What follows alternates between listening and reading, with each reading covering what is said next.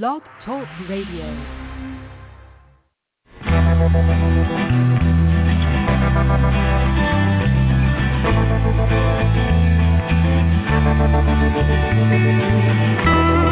Stroll through the pictures,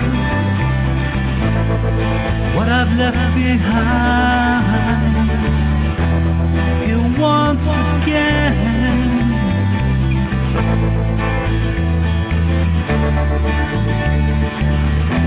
I'm locked up in memories. They all intertwine. The memories in in my mind. I know tomorrow, cause that dawn will come. You will never know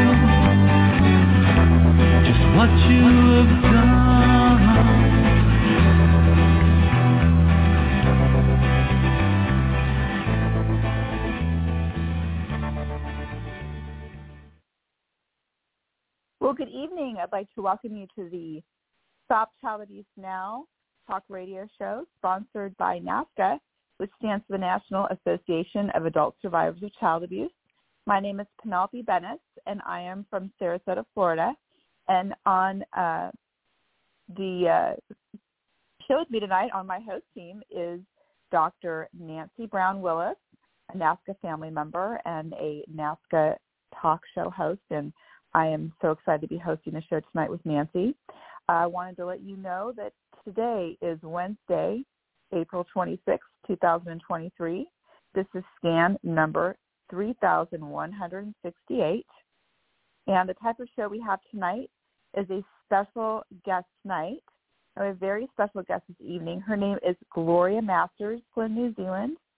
And we are so thrilled to have her on with us. Before I tell you a little bit more about Gloria, from the bio that she provided us with, I wanted to tell you a little bit more about NAASCA and NAASCA's mission.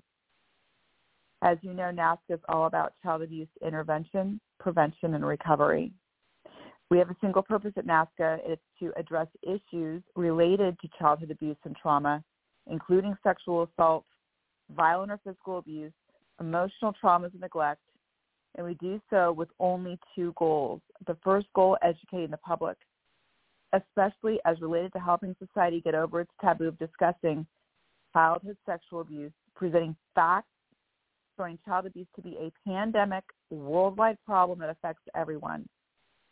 The second goal, offering hope and healing through numerous paths, providing many service survivors of child abuse and information for anyone interested in the many issues involving prevention, intervention, and recovery.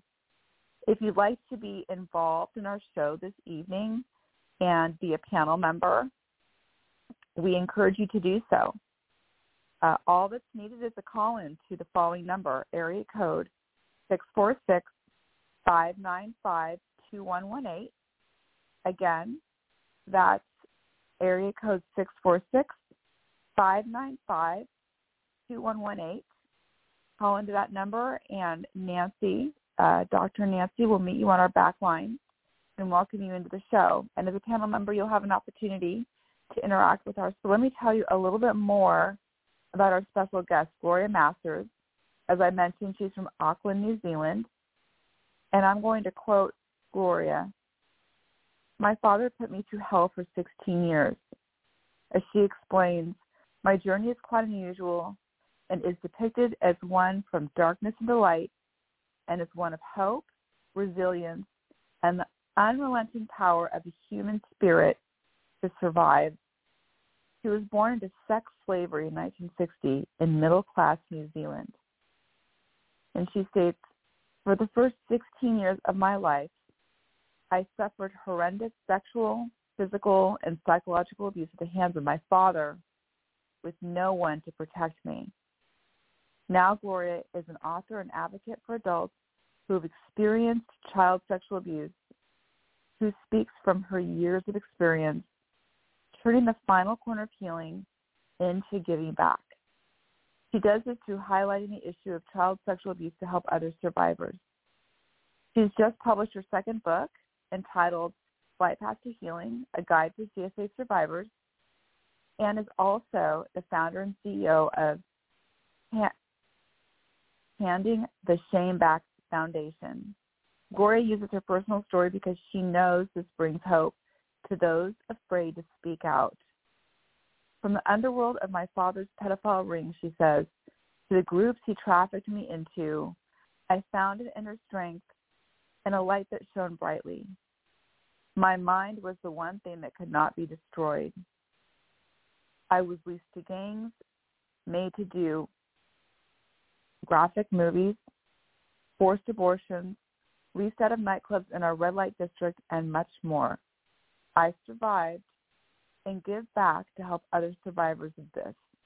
Extraordinary, powerful story of Gloria's journey from darkness into light is one of hope, resilience, and the unrelenting power of the human spirit to survive. Well, wow, that is quite um, a story in, in and of itself. So I can see, um, in addition to Dr. Brown, Dr. Nancy Brown Willis, uh, we have Philip who's called in, and Bob, um, who Eden, who's also called in, and uh, Dr. Nancy. I don't know if we've gotten any information on if um, Gloria's trying to get into the show or not. I don't know if, since I've been uh, kicking off the show if you've seen any updates or not. Um, yes, right now we have not heard um, anything right this particular moment, um, but um, they have tried to get a hold of Miss Gloria, so we're still okay. waiting to hear back. Such a powerful story. Powerful story. Okay, well. I, I, okay, great, great. Well, while we're um, waiting to see if she's um, trying to get in or she's going to be getting on, um, oh, I actually see her. She has um, called in because okay, I can yep. see all the ones. So I think I'm just going to unmute her line and welcome her. Oh, you're going to get her. Great. Okay. So Dr. Um, Dr. Nancy is introdu- uh, on the back line right now with our guest. So I wanted to um, unmute your line, Philip. I'm going to unmute your line. I'm going to unmute your line, Bob. And I'm just going to welcome you into the show. And um, I'm trying to, I'm trying to see you, but I can't seem to see you up there. Um, anyway, that's fine. Well, you're here, and Gloria, um, I know that uh, Dr. Dr. Nancy Brown just spoke with you and welcomed you into the show. But uh, my name is Penelope Benes, and I host the show with Dr. Nancy, and we just wish to uh, welcome you here this evening and thank you for being on with us all the way from Auckland, New Zealand. Oh, you're very welcome. Really important we have these discussions. Absolutely. Much agreed. And, and it's really a privilege um, for NAASCA to host you this evening um, and to continue the dialogue. Um, it's always a wonderful opportunity to be able to um, speak about these these things and these these topics that um, were unspeakable to us as children, um, and we know the power of of the spoken word and bringing awareness to the issue. So thank you for the privilege to uh, to have this discussion this evening as well. Oh, you're very welcome. Very important. So uh, I did read the wonderful biography that you provided, NAASCA, um, as I was introducing you, and um, I know we're very much looking forward to hearing from you. Um, and I wanted to just explain very briefly typically how we run the 90 minutes of the show. It goes by very quickly, and this is your 90 minutes. It is your time.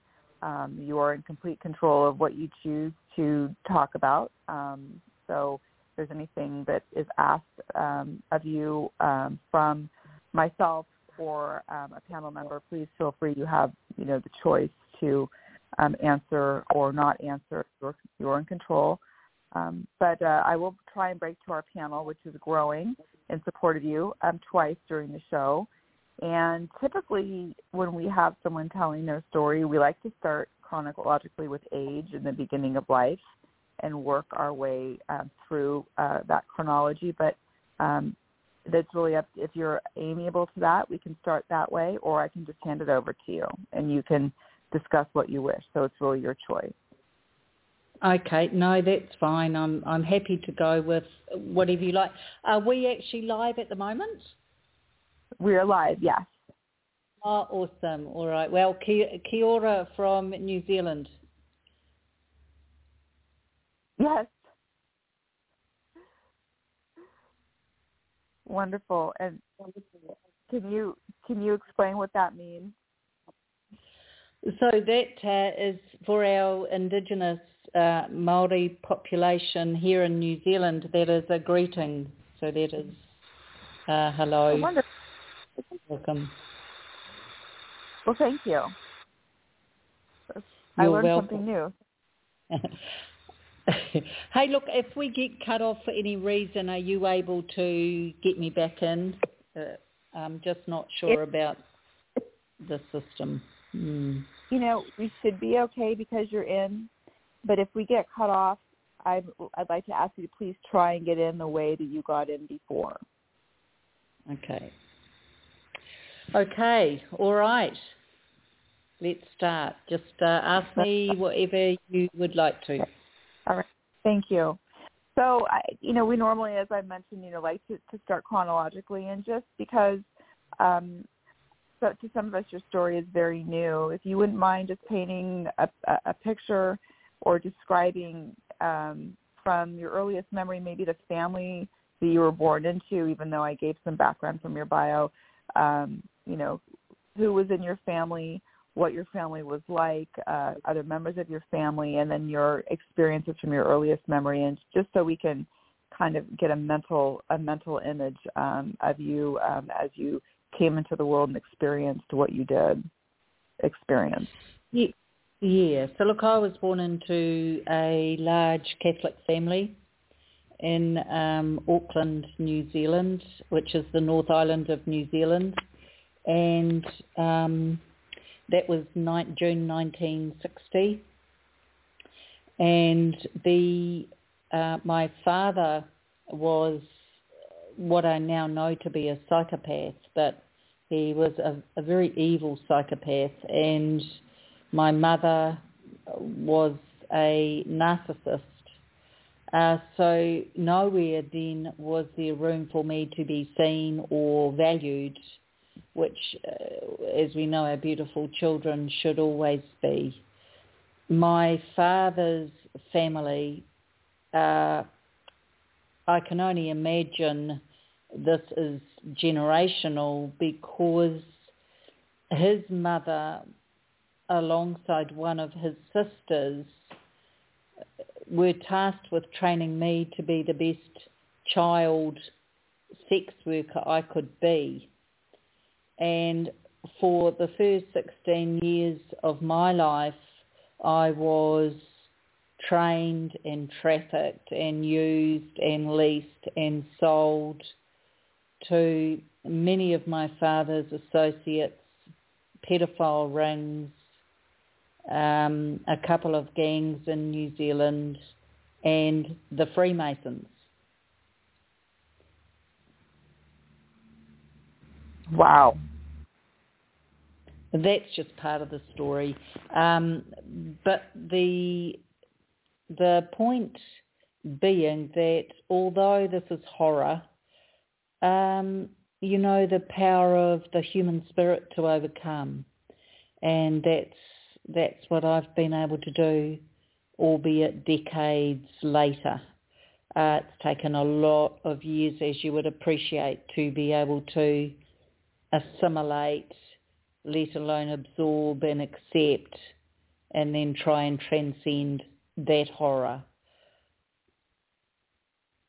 Absolutely, I can unfortunately, you know, relate on some level to what you are sharing. Um, as many of us, even though our experiences are different, largely a lot of times the feelings are the same, very similar.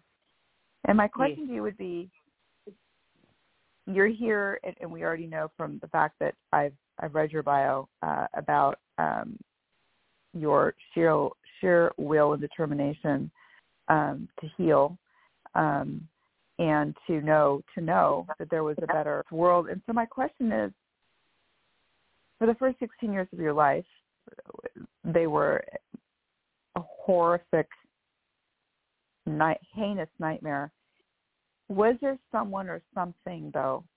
Was there something that that you saw or glimpsed, or were there deposits of something um, in your life that that led you to have the resolve to know that this would not be forever, that there would be something better for you, a better life, a better way um, forward, um, that this was not going to be the status quo. I'm just curious if there was something in those first years that um, that that gave you some. Uh, yeah, look, there was no living person that was there for me or that I could trust or turn to.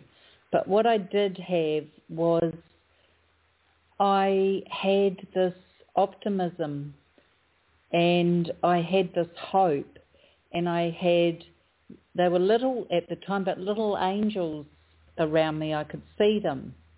And so when there was nothing, I had little angels. And when they didn't feel possible, I had the light in the sky. So I always looked up and I always found some light somewhere. And that was, I'm very grateful for that. Now, of course, these angels are huge, and mm-hmm. and they they um, they're very much a big part of my life. But there was no living person, and sometimes I hear people say, "Oh, well, at least if a child has one person or five people," and I think, oh, I think we need to be careful about that. Uh, not every child has, an, has a safe adult. Yeah. Yeah. So I'm going to ask you if it's okay with me break the panel. We have a growing panel right now, and I wanted, if you're okay with this, um, Gloria, just just to introduce you to who's on our panel. They may already have a question for you. If you're okay if sure. I break, great. Cool. Okay, thank you. Um, so Dr. Dr. Nancy Brown Willis, my co-host, I'd like to just introduce you to Gloria, and I would like to turn it over to you if you have any questions or comments for her at this time. Yes, thank you so much. Uh, Ms. Gloria, your bio is uh, very powerful. You know, um, I have a couple of questions, but I'll make sure to keep it brief for now because we do have some time. Um, I know you shared about some of the abuse that you went through. And um, and you did share that your mother was a narcissist. Did you ever tell your mother? Did she know about this abuse that that you were going through? How your father was selling you off and leasing you off? Did she know about it? She, I look. I would uh, be hundred percent convinced that she knew aspects of it. And the reason I say that is because she was present, but she was never present. So if she was in, at the family home, she the bedroom door was shut and we were not allowed to knock on that bedroom door. She was not interested in being a mother. If I could tell you, Nancy, one one phrase that sums up my childhood with her was I always felt I was in the way. I was a nuisance. So she was not interested. I showed her, as children do, in every way possible that I was seriously traumatized. But there was no interest and there was no questions asked. And she would leave the family home and go and stay at her mother's home she was not interested in parenting and I believe that where neglect and abandonment live, abuse will always find a home. Right. Yeah. Did you ever um did you ever go to her and say to her what was going on? Or did your did you have siblings? Yes, but I guess, look, I did. I tried to tell her every time I saw her. Uh, when my parents separated, I was 11, and I was told to choose who to live with. So Mm. I, uh, and I was bribed. My father bribed me with a horse. Well, of course there was no horse, but you know, for decades later, my mother said to me, "Well, you chose to stay with him." Like I was an 11-year-old child being terribly Wow. abused.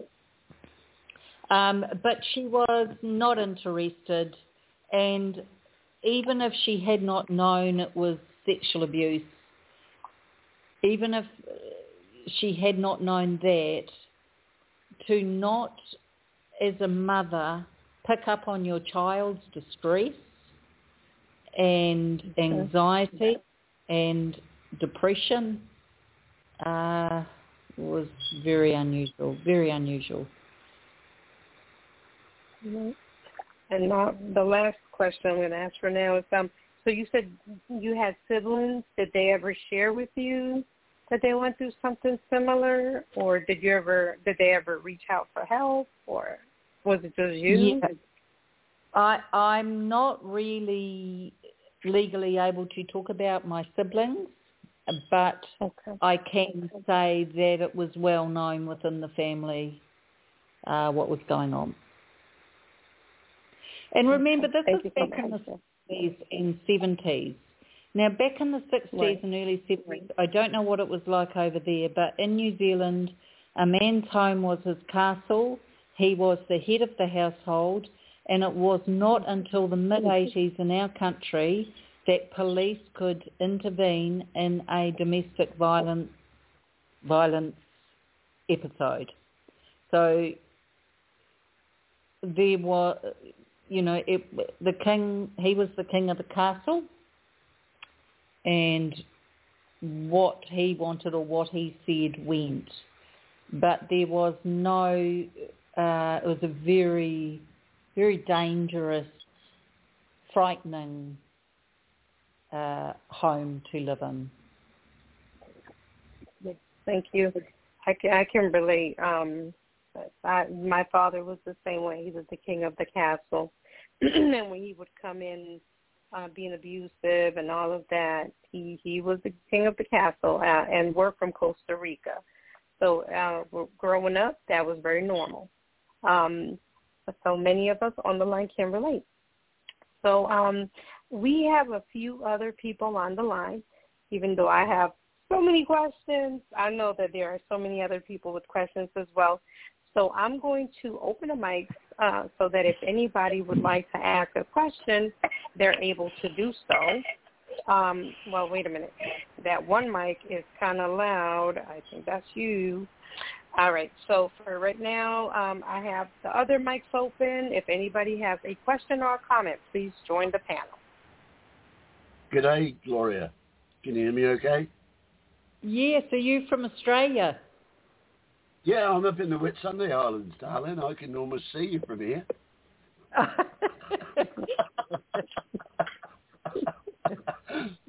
yeah, I don't, I don't really have a, a question, um, but um, a, a comment. I've always got comments.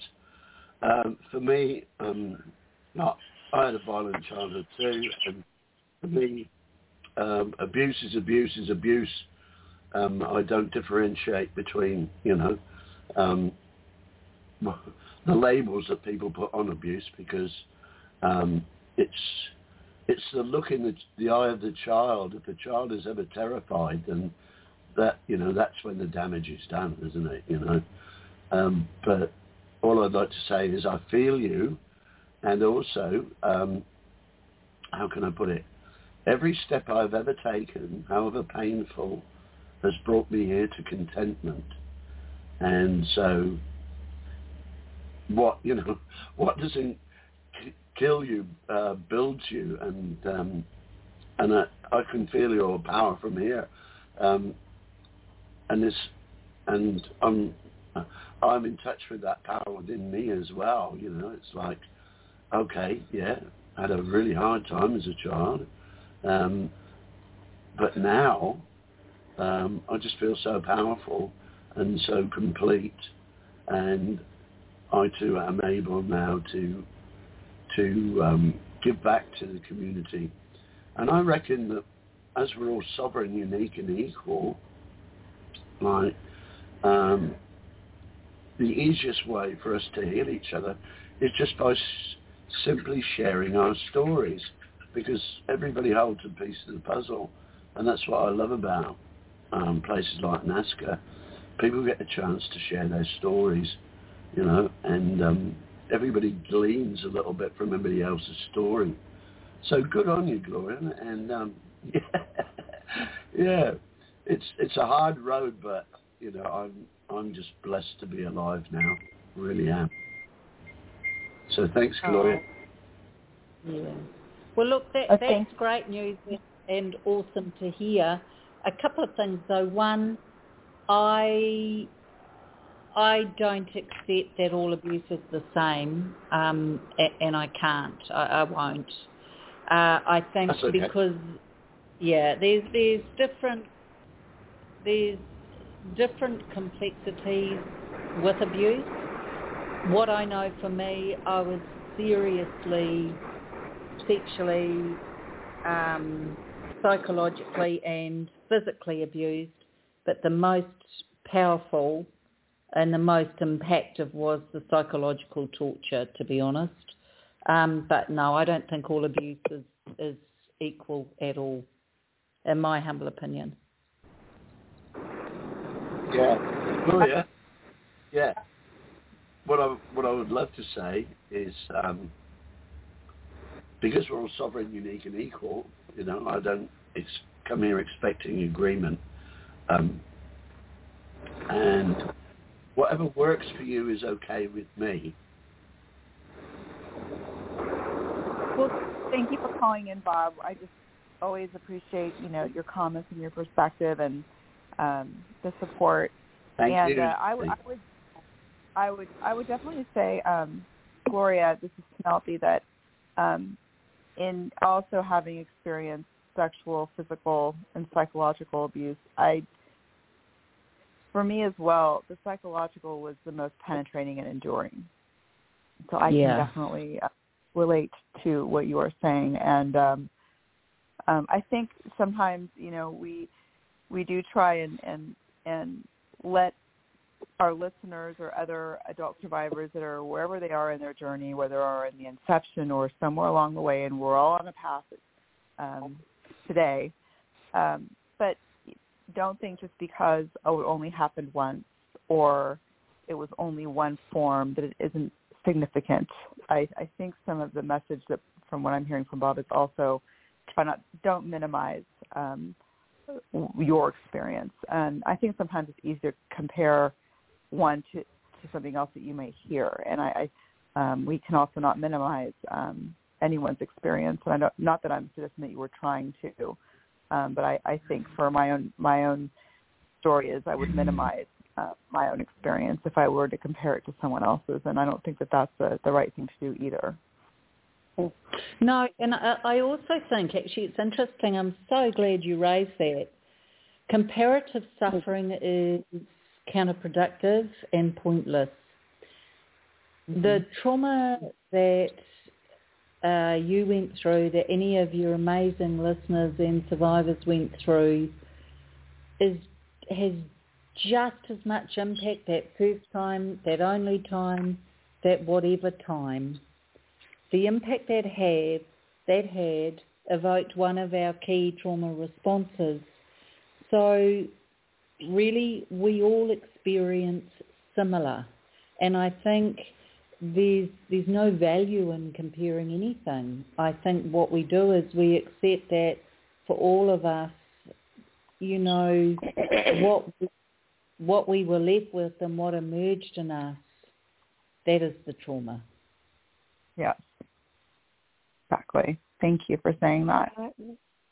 May I, I I, I def- so we have um, two more panel members that I would like to just give an opportunity um, during this first round of the panel to invite in. And Philip, I'm going to unmute your line and, and wondering, Philip, do you have a question or a comment for Gloria?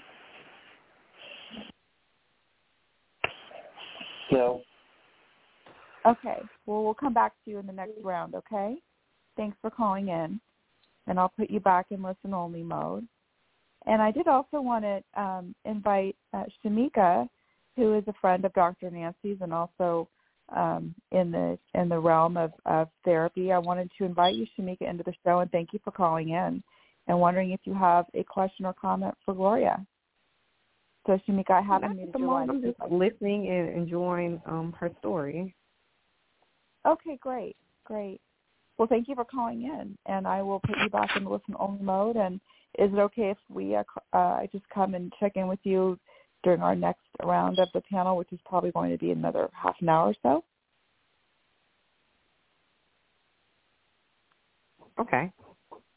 Okay, great. Okay, well, thanks. Thanks for calling in. I'll put you back in the listen only mode. And so, uh, can I make so a Gloria, uh, comment? Sorry. Uh-huh. Sure. Okay. Uh, okay. Well, Ms. Shamika, she just came in, so she didn't hear a lot of um, the story.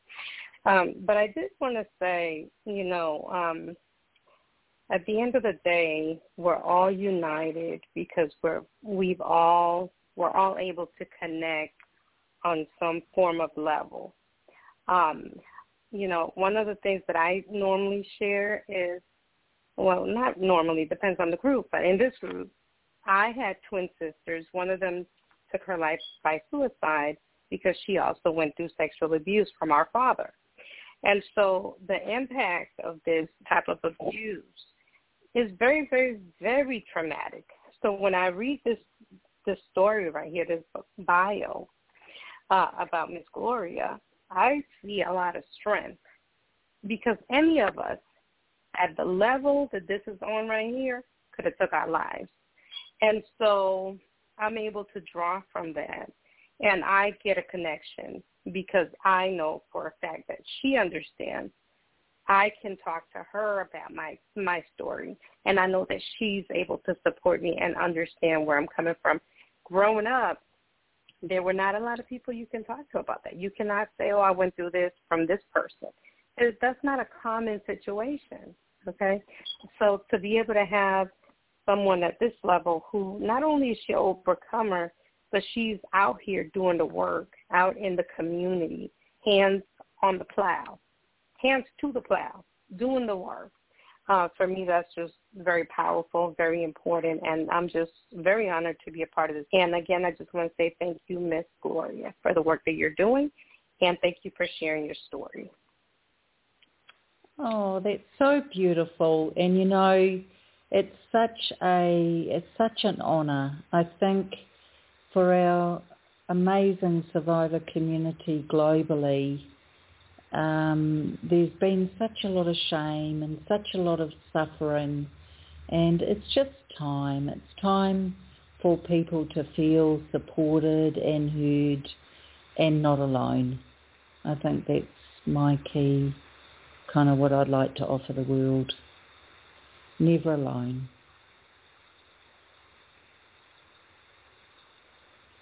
So Gloria, you know, this is Penelope. I actually we had another um, NAASCA um, guest on uh, several years ago that I was hosting. Her name was Sherry Alsop. She's a NAASCA family member, and she had mentioned that when it comes to sexual abuse between um, perpetrated by a father to a daughter, that only nine percent of girls will ever come forward and disclose that abuse. Um, and that is a very low number, that only 9% will come forward and actually ever speak and disclose um, of sexual abuse from a perpetrated by a father. Um, and I don't know if you, you knew about that, that statistic, but um, in terms of just, you know, um, to add to what Nancy said, um, which I completely agree with, um, it is uh, something that is uh, a really uh, difficult subject, and and uh, I think for some reason, based on that statistic, possibly uh, more so in terms of maybe the, the shame. Um, I'm not sure exactly what what drives that low number, but um, I think it's important to, to talk about, which is exactly what you've done um, in your story and in your work. So I'll turn it back over to you, but I wanted to to bring up that that number, and I don't know if that resonated with you or if you've heard of that number or not. Yeah, gosh, that's that's sad, isn't it? The that such a low statistic, and it completely makes sense because what I believe is that because this happened in silence and secrecy, shame was then ensured. And naturally, as we grew older, um, and it was still never talked about or dealt with, the shame grew alongside us. And what then happened is that it permeated our whole beings to the point where we felt complicit simply because of its existence mm-hmm. and therefore um, rendered us incapacitated and almost unable to ever speak. And I think in in telling the story, I, I now run a charity and a YouTube channel called Handing the Shame Back because I believe whenever a survivor raises their voice or their head to speak, we are handing the shame back. And I think we mm. should because it belongs to us. Yes. I, I love yeah. that uh, premise um, and that dialogue. Mm. Absolutely because really getting it out there is a step, a huge step, and and finally coming really placing that shame right back where it belongs. Hand it back. And the other thing too is not everyone needs to do what what I'm doing or what you guys do, which is you know have a platform and and shout it from the rooftops. You know, there's 150 different ways of expressing your story. Some people paint it out. Some people, you know, do mountaineering. Some people tell a close friend. It doesn't matter. Uh, there is no right way. The only way is your way. And I think it's really important to kind of value yourself from where you're at, whether you're new on this journey and, and finding your voice with a close friend or journaling, uh, or whether you've you've been doing the recovery and healing for years, just doing it your way is is perfect. So I just think you know nothing but love and compassion for all the beautiful survivors out there. I stand beside you. Well, you certainly do. In a very profound mm. way. So I know that we discussed in the first segment um, of the show that you had some you saw angels. So there were angels that you that you saw um, and if you couldn't see the angels or or the angels did not come into your awareness that you would look at the stars and you had you had this hope. What was the initial um, and actually, before I ask you this question, I'd like to actually open the my uh, the the line back to Dr. Nancy and invite Dr. Nancy back in. I believe that she has um, a comment to make. So Nancy, please um, oh. join it. Well, thank you, I, and I'm sorry for the interruption because I know you were going into something very important as well. So thank you so much, Penelope. I just want to say, handing the shame back foundation. That name is so prophetic. It's just so powerful because, and I want to say something really quickly, y'all. Um, when I confronted my abuser, which was my father, um, I covered my face with a balloon. I was so ashamed. I felt so guilty for telling. I felt like I betrayed my father. I felt so guilty, right? And my mother took the balloon out of my face and she threw it at him and she said, you don't need to cover your face. He needs to cover his face. And uh, you know, and that gave me a form of empowerment where my mom was telling me, stop. It's not your fault. It's not you who needs to be ashamed of whatever happened. It's his to carry, not yours.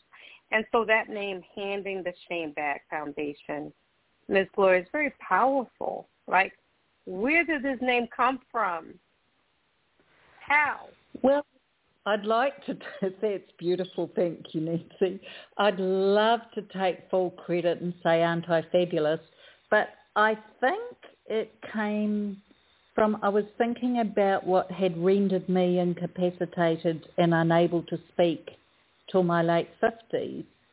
And I realised it was the shame. And so I started toying around with ideas and then I don't know, I think my angels spoke to me one night. I got woken up during the night with handing the shame back. And so that's that's what I do.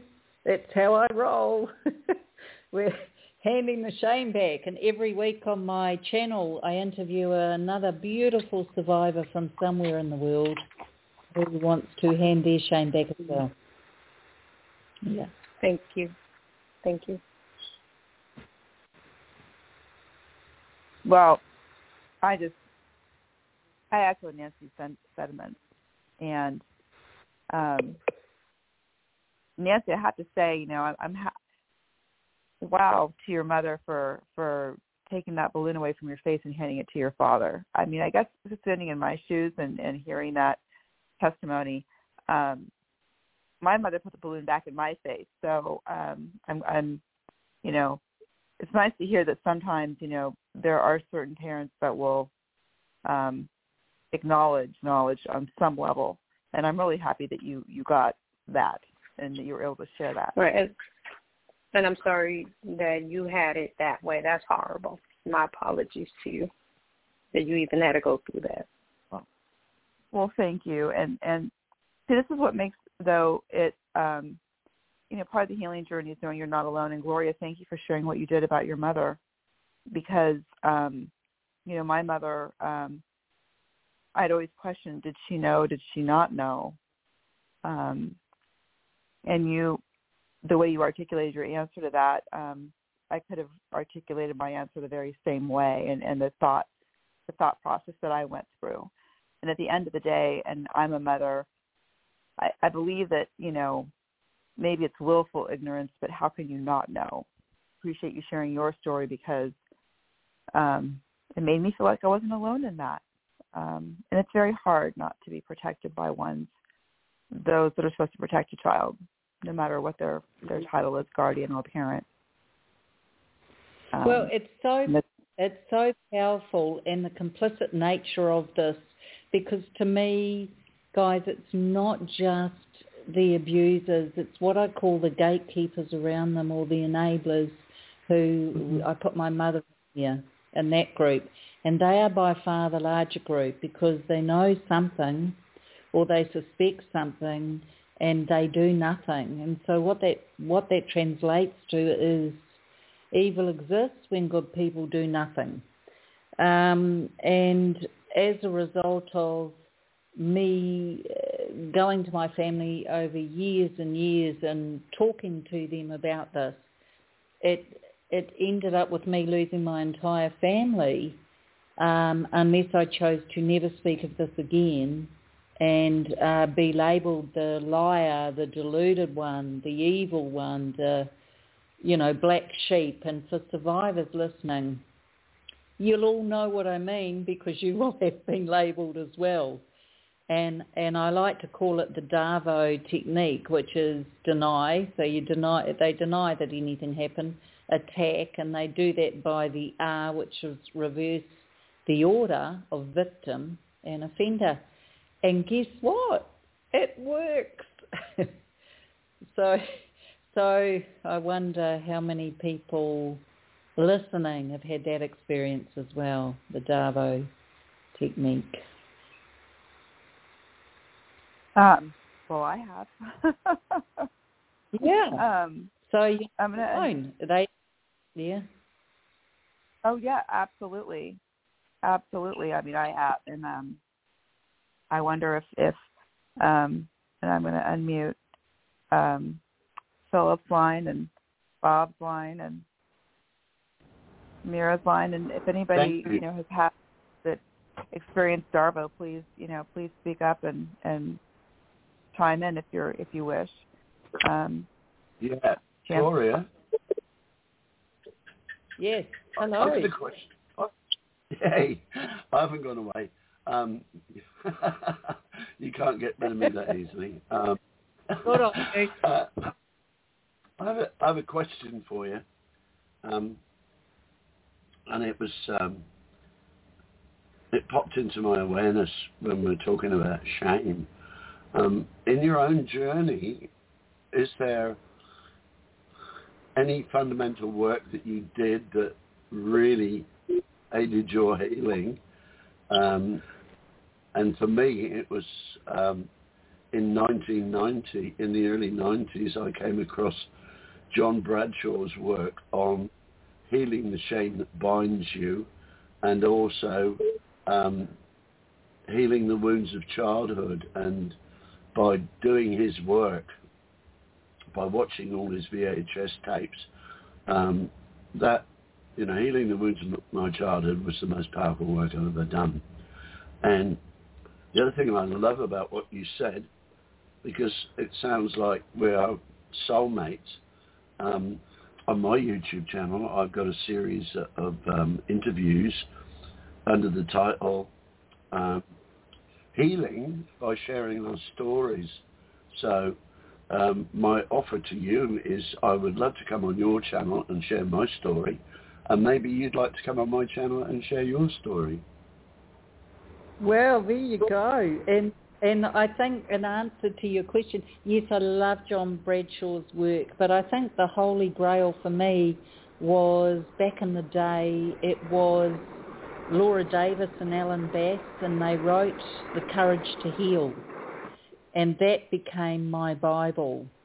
And in fact, I was speaking to Laura Davis uh, probably about eight weeks ago, and um, and she'd been looking at my channel, and she said to me, "I'm doing a bit of showing off now, guys." she said to me, oh, "Your channel is fantastic." She said, "I just love what you're offering survivors." So there you go.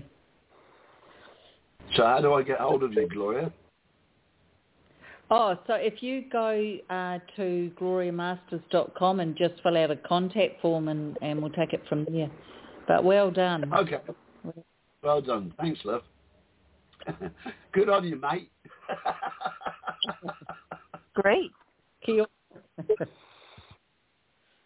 Well, wonderful. We and we will revisit Gloria's handles um, at the end of the show as well for those of you who didn't catch that. But wonderful. Thank you, Bob. So, Gloria, I'm I'm, I'm interested to know, you know, what uh, what was the turning point in your inception in your healing uh, healing journey, and what what age did you begin the process of, you know, starting along that path? I was a I was in my early thirties and I was a mum of, of two beautiful children and my as often happens, my daughter was the age I was when I first started being um, attacked, abused. So I mean as in full rape. And so then the memories came and they came at such a rate of knots because I had 16 years of trafficking and, you know, child exploitation videos. We've got to stop calling it child pornography because that just makes it sound appealing. Child exploitation videos and images and you know, forced abortions. I mean, I just had so much to contend with. To be honest, had I not been a parent at that time, I don't believe I would be alive today. Um, that's how terrorising and traumatising dealing with the memories were. But it began at the age of 32 and um, yeah, began with therapy, and I've done many, many other kind of modalities as well because with that, the, the intense nature of the trauma, um, I think till the day I die, I will not get over this trauma. Rather, I have learned to accommodate this trauma and sometimes in spite of it manage to thrive. So that's the best I can do. Well, Right. isn't it in a to heal where they say the only way out is through? Yeah.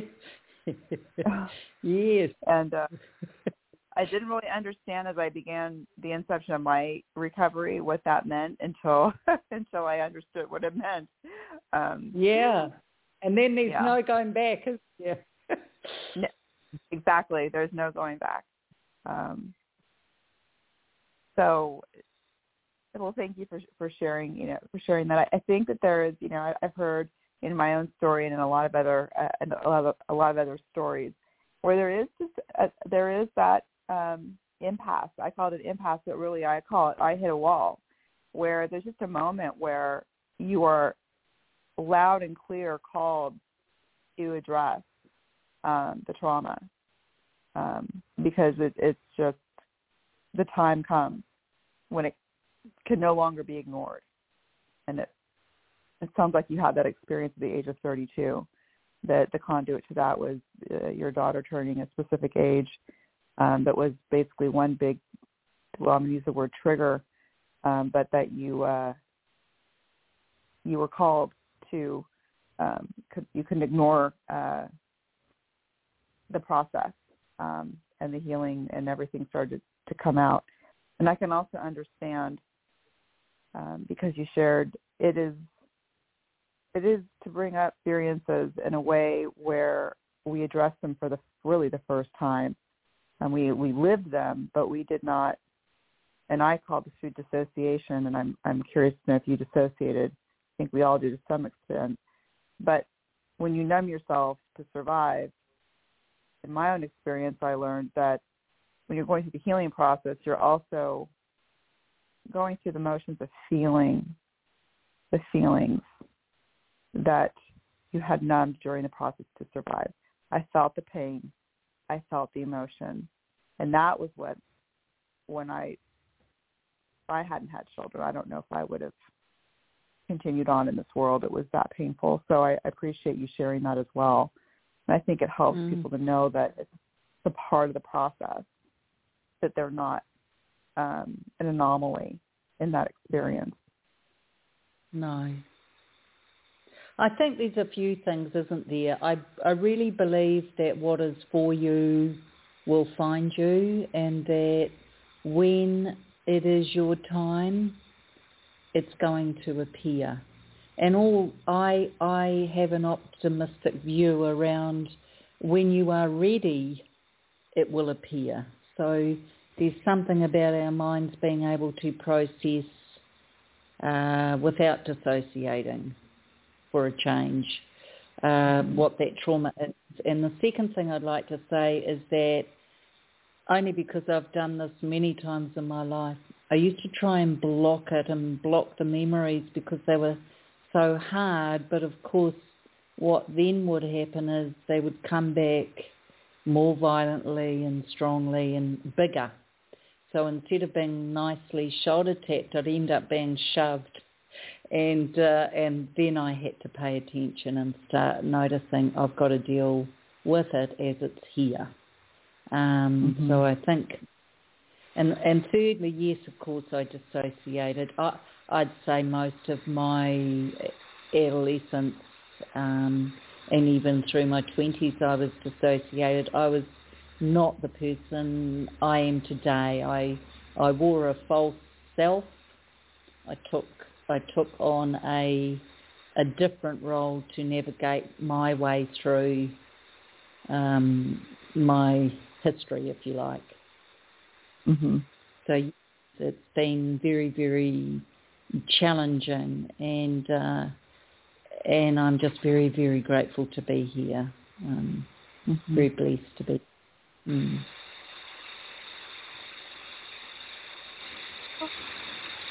One more question before I I, I uh, then take a break to the panel again.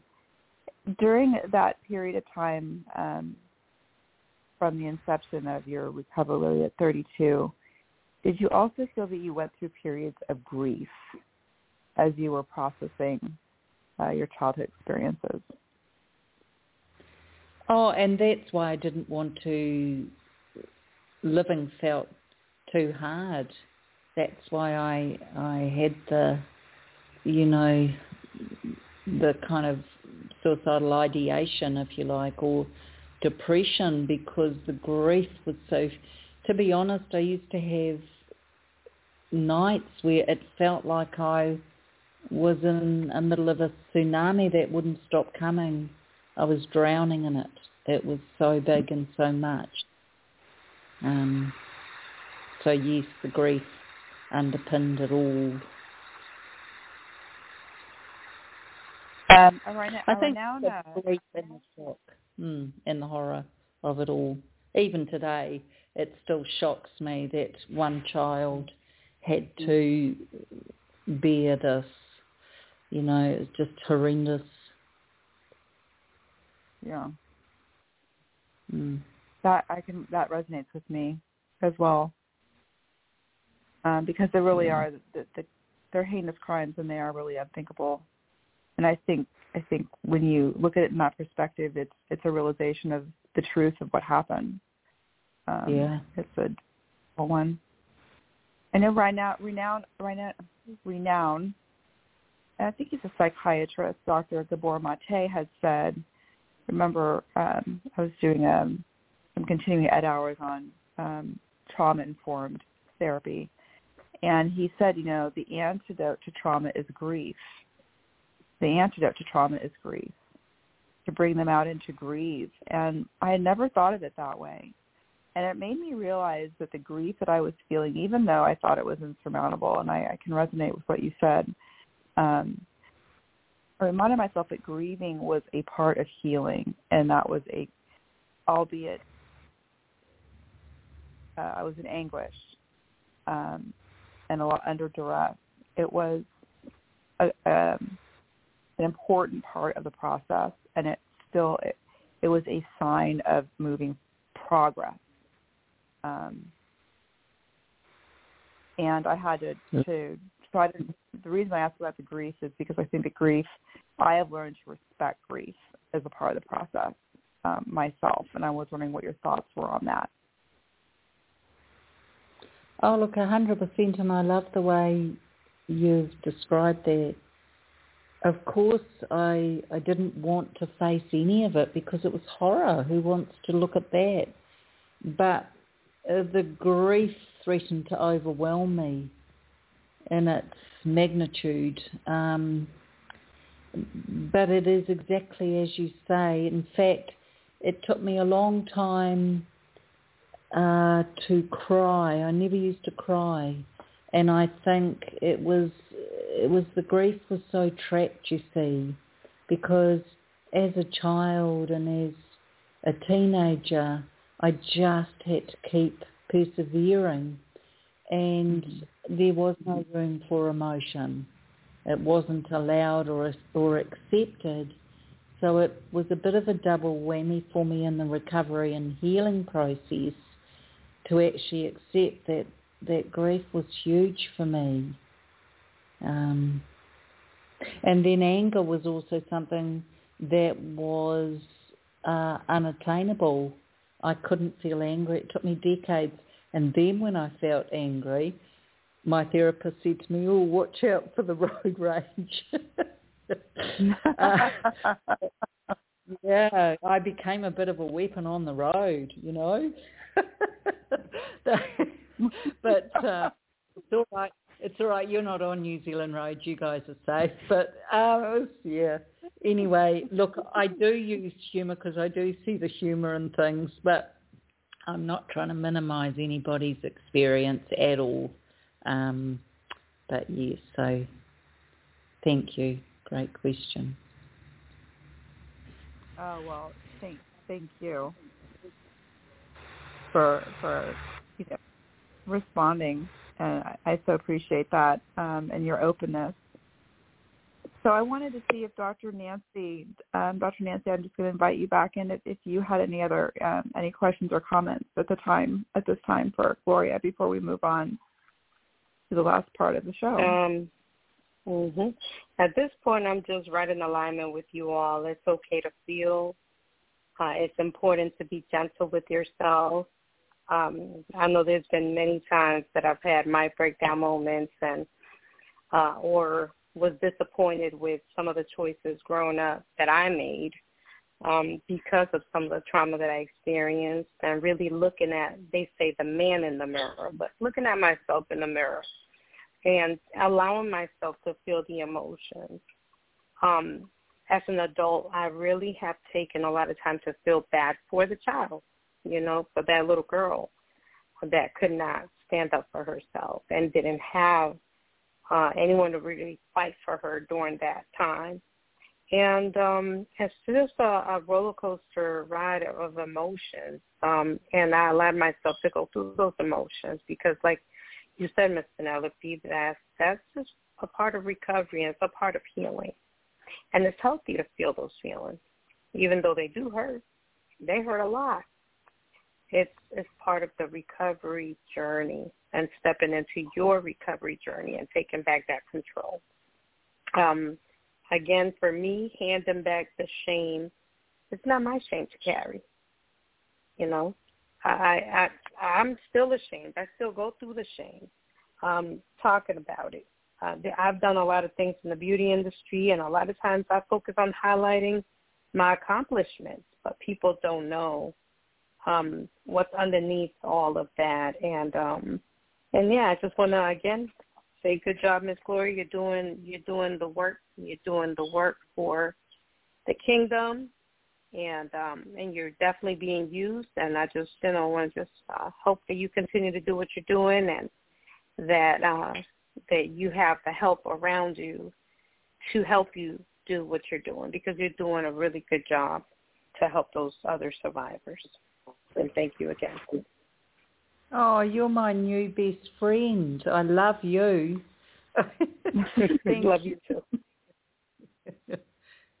oh, look, and what, I, to be fair, you know, I'm an ex-shrink and I'm an ex-teacher and I'm an ex-business consultant. So I was always a bit of a high achiever. But to be honest, I just find that the last book I've written is actually a guide for survivors. And I just find that I just want to speak as one survivor to another because what I notice is people, and thank you Nancy, you're so right, there's still so much shame in us that it still can catch us unawares. And so I guess when I wrote my book, people said, why didn't you put down that, you know, you're a psychotherapist? And I said, because I'm not. I'm writing this as a survivor. And I think it's really, um, I just came to a decision um, a few years ago that we just are such a big community globally. We know that up to one in three adults walking around the planet have experienced some form of child sexual abuse. That's up to one in three. So we're talking about, I consider this to be the silent endemic. That's why I'm shouting it from the rooftops because it's unbelievable to me that the silence around this is deafening. No one wants to talk about this stuff. You know, there should be global campaigns. There should be marches down streets. There should be, um, you know, incredible protests going on about this throughout the world. And guess what? The silence is deafening and it's reflective, don't you think, of us as children experiencing that abuse, the silence.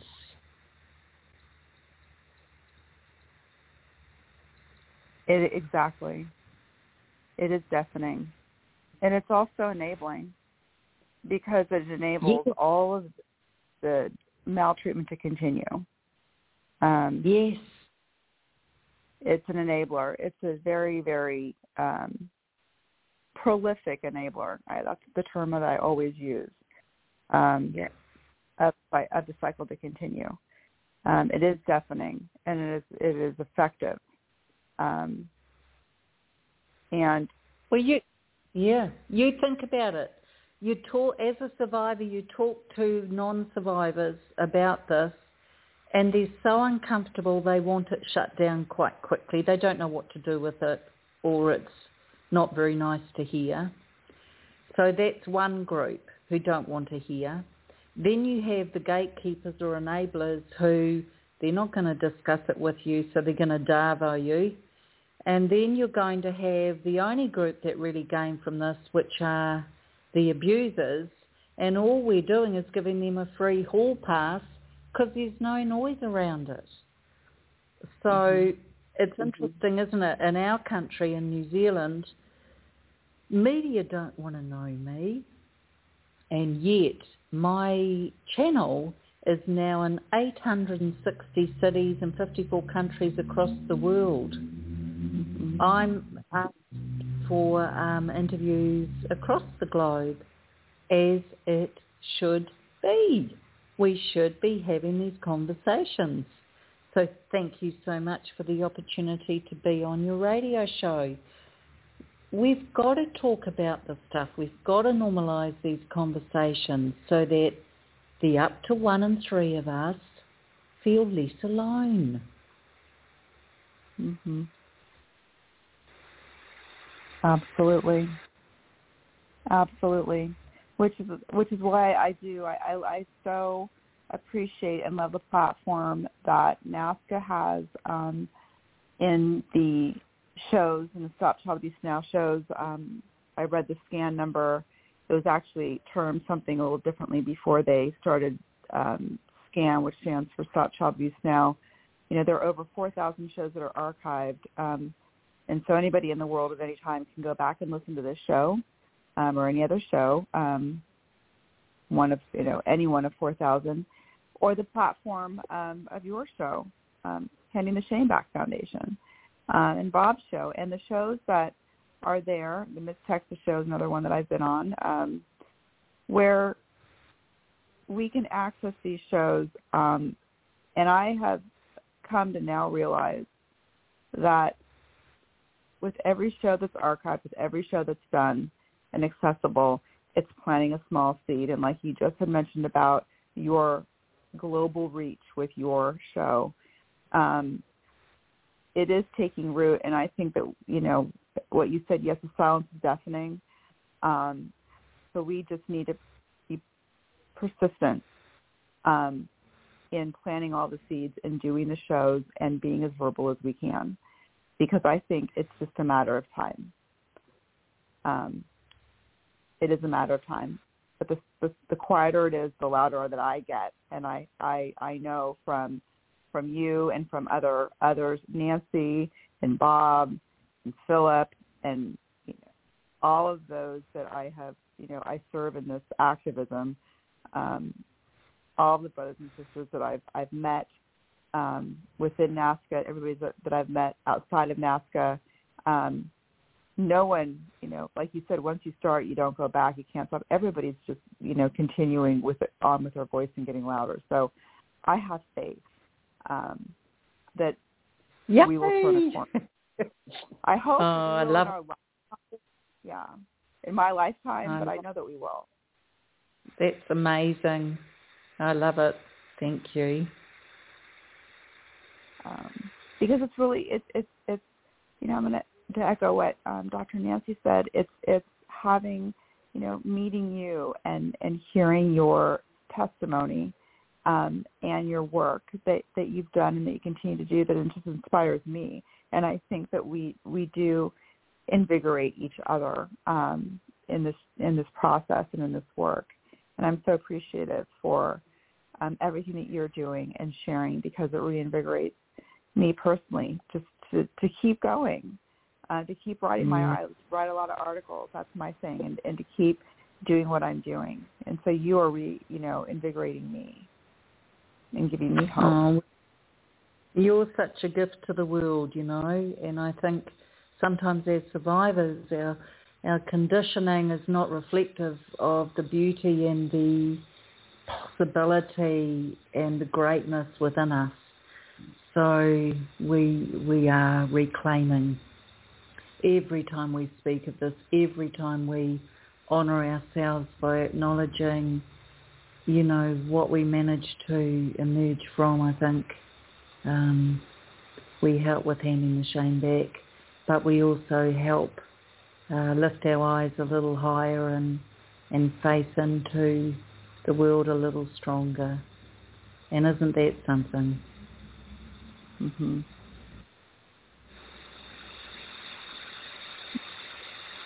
As you began the, the work at 32 and went through that grueling process, as I know, of, of um, starting along that path of, of, of healing, were there ever times when you felt exceptionally lonely?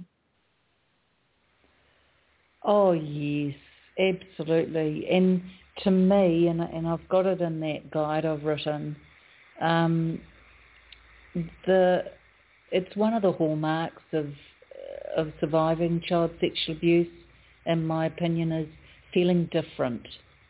And so, of course, as an adult in recovery and going through the feelings of isolation and loneliness were partly because I felt different yet again because I now had to deal with this, which no one else, to my knowledge, had ever experienced.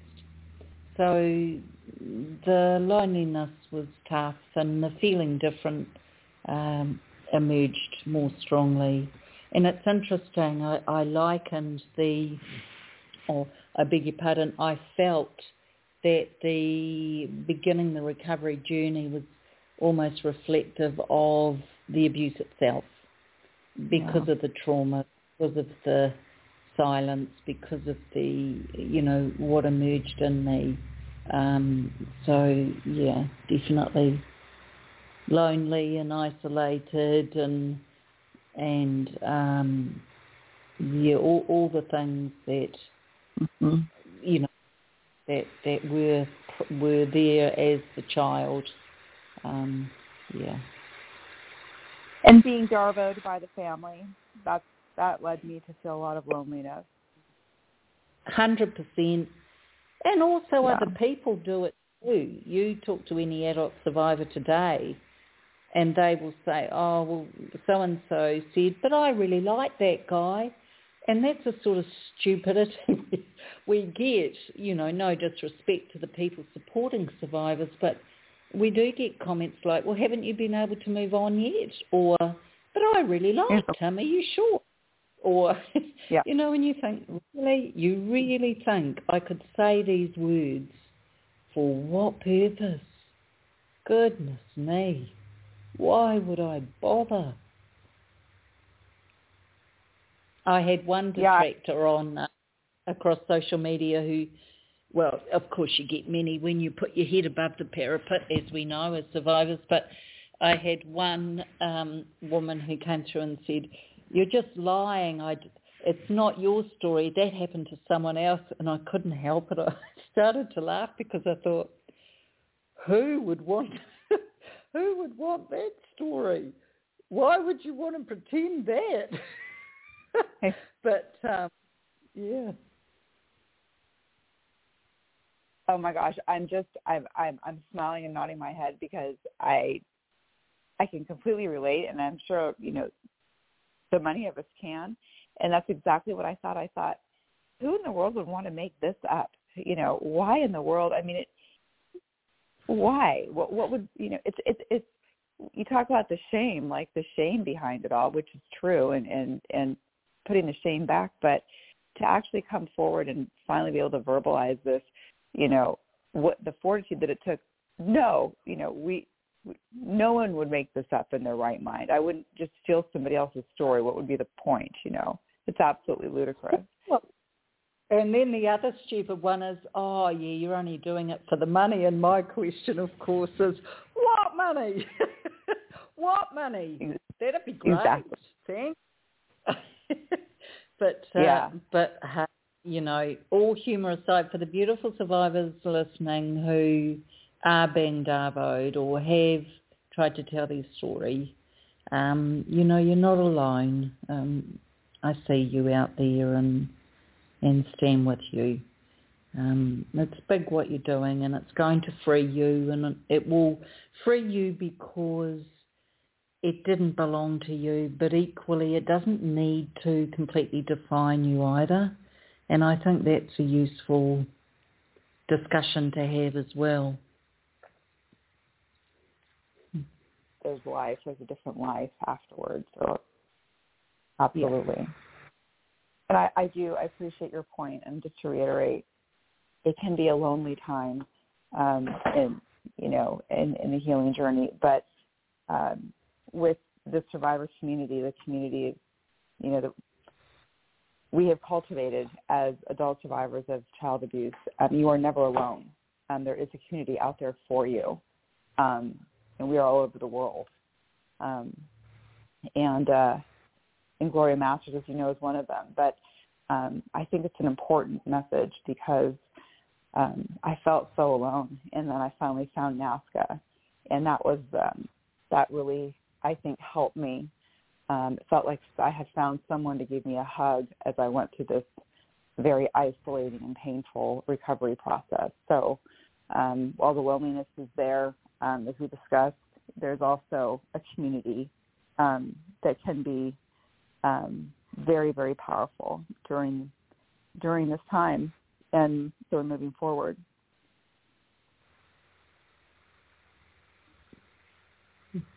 So with 12 minutes left, and I know time is just flying, I'd like to go down the panel once more, if that's okay with you, Gloria.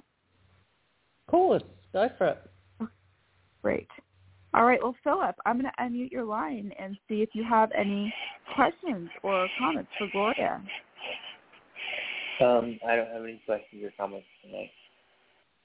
Okay. Well, great. Well, thanks, Philip. All right. I'll put you back in listen only mode, and I'm going to bring Bob back on. And Bob, good day. You're back Hey. on with Gloria. Hey, Gloria, I just found your YouTube channel, and guess what? I'm already subscribed. How's that for synchronicity? And um, I've sent you an email um, so we can connect um, after, you know, beyond the show. And what what encourages me is that from from where I'm viewing the world and humanity, humanity is healing itself. More and more people are are facing their demons, standing in their truth, and speaking out. And it's not. It's just as the Mayans predicted. You know, um, we uh, have entered the age of integrity, and as far as I can see it, we've won. We've won. You know, the, the, the beast is dying, and it's a great time to be alive at this um, to witness the ascension of the human race. It's awesome. So I look forward to contacting you in the future, Gloria. Keep up the good work. Well, if you're like me, I've got no choice. It's my passion and my mission. So thanks, darling. Hey Bob, that's fine. Just so you know, just a heads up, the channel is dedicated 100% to adult survivors of child sexual abuse, Bob. And I think you've been in touch in the past and you're, uh, from memory, you weren't a survivor of child sexual abuse. So unfortunately, I have to keep it my promises to um, focus on the adult survivors of child sexual abuse. But No worries, thank you. Any- thank you anyway. Yeah.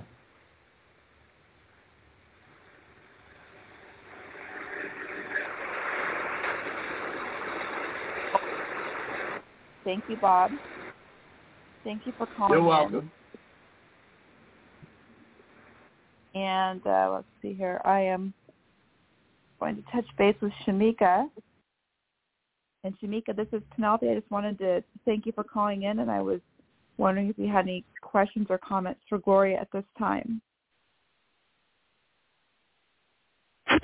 Um, I think I really enjoyed her story. Um, Gloria, I have really enjoyed your transparency and telling your journey.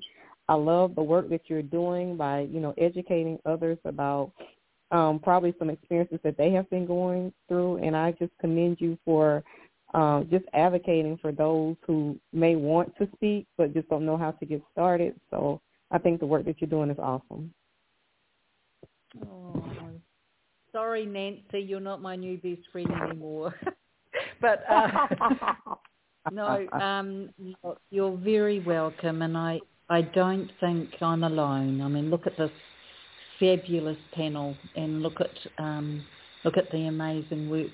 The more we share, and the more we talk about, and the more we are, are free enough to to release it from our heads, I think the stronger we are and the more we uh, we can change our future. And so I just refuse to be trapped and defined by what other people chose to do to me within my first 16 years of life.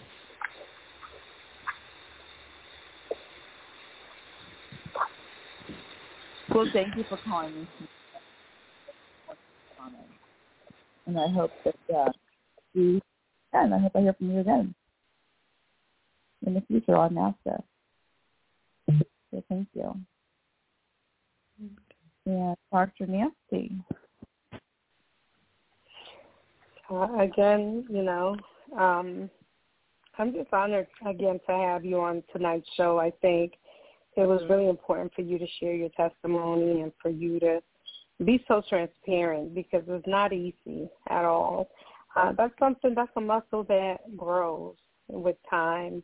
The more you do it and the more you do it. And it takes a lot, you know, to keep pushing through and to be able to do that because it's not a selfish act. You're doing it for others. It's not just about yourself. Um, I want to share a quote. It says, alone we can do so little. Together, we can do so much. And that's by Helen Keller. And I think it's just so important that we come together as a community uh, of educators, of survivors, of professionals in the, in the um, area of therapy, counseling. Uh, it's, a, it's a community. It's a, it's a unity, and we all need to step up together um, because uh, a lot of times I know growing up, I used to just be like, "You don't know what it feels like. You don't know what it's what I'm going through. You don't understand." It's the counselors, and that was very difficult uh, with the counselors. But today, as I'm an adult and you know walking in my healing and my recovery, I see the benefit that all of us bring to the table. It's not so much uh, only the fact that I went through this, it's about people who have the heart to care and want to help and want to help make a difference and want to help those survivors continue to survive.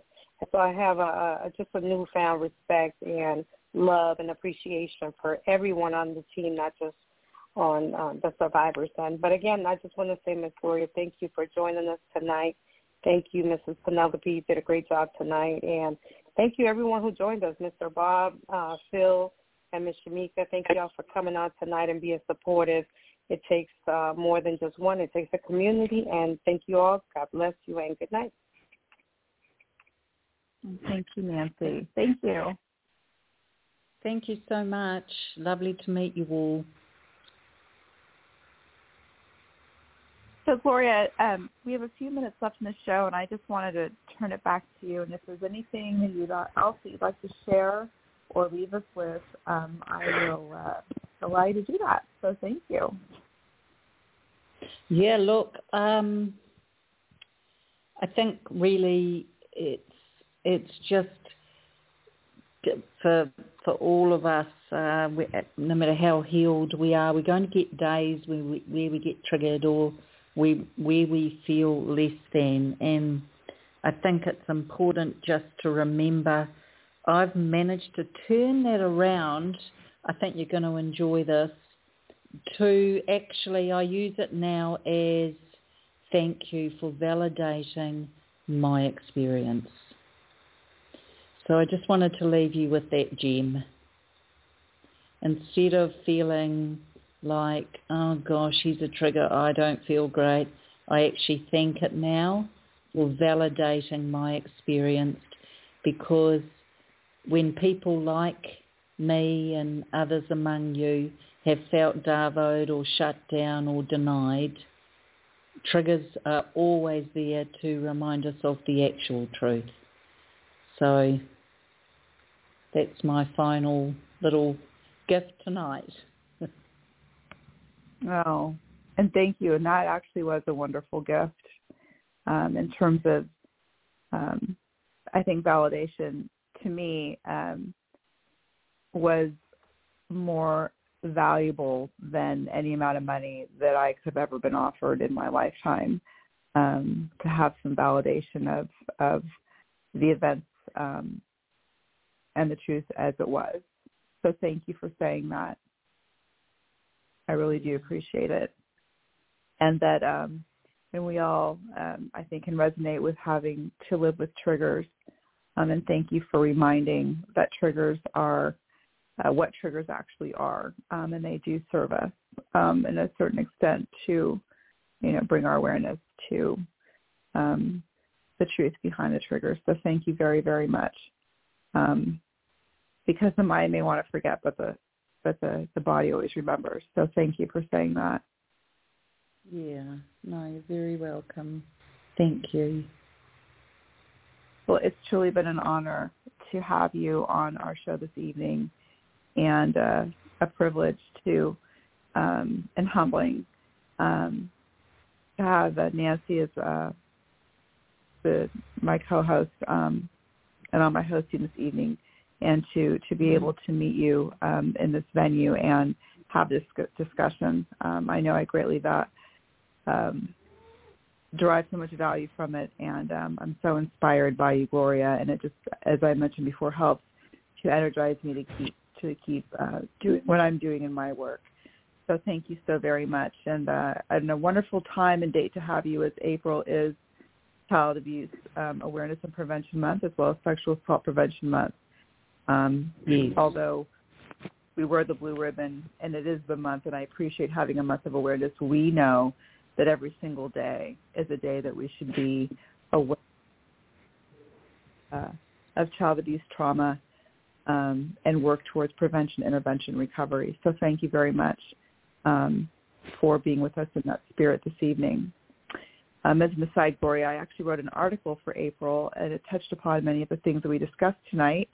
Um, so I'd like to send it to you. Um, I'm for NAASCA. We haven't come out with our newsletter yet, but I will I will send it. Find a way to get it to you. Um, um, so thank you, and I just wanted to about that. Um, but with that being said, um, as we say, as I start off on the show, there are enough adult eyes and ears on this planet to keep every one of our children safe. So if you see something, if you hear something, please say something, do something. It is our moral responsibility to take action. So thank you, everyone. God bless and good night. Good night.